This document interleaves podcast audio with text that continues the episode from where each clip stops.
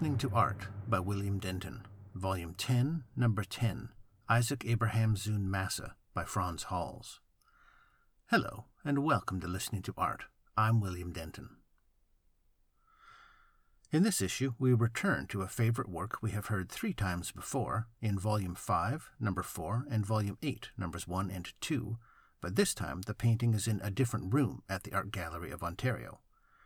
It was taken down to make space for a touring show of Picasso's Blue Period, one work of which we heard in Volume 10, Number 2, and when it was rehung, it was put into the room next to where it had been.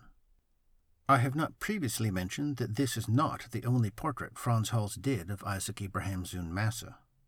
He did another solo portrait nine years later, and four years earlier, in 1622, he painted a dual portrait of Massa and his wife, I quote from Madlyn Millner Kahr's chapter on Frans Hals in Dutch Painting in the 17th Century, page 72.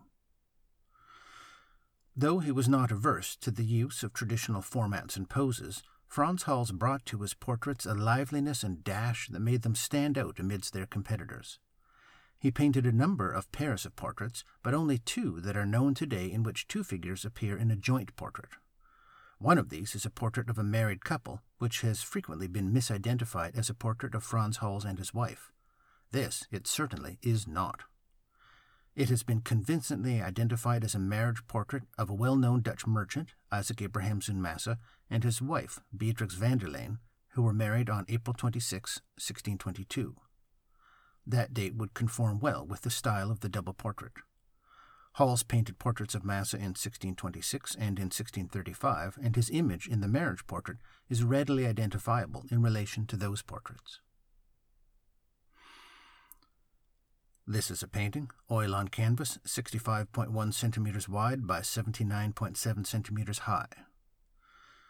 Now let's listen to Isaac Abrahamsz. Massa by Frans Hals, recorded at the Art Gallery of Ontario in Toronto on 11 March 2022.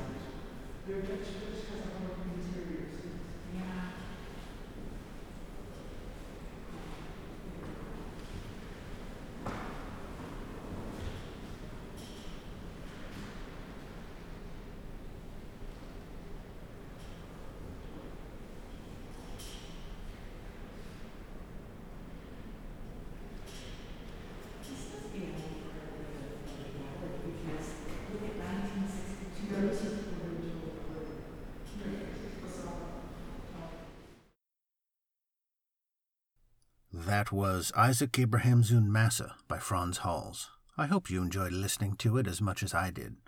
For more information and links to things I've mentioned, please visit listeningtoart.org.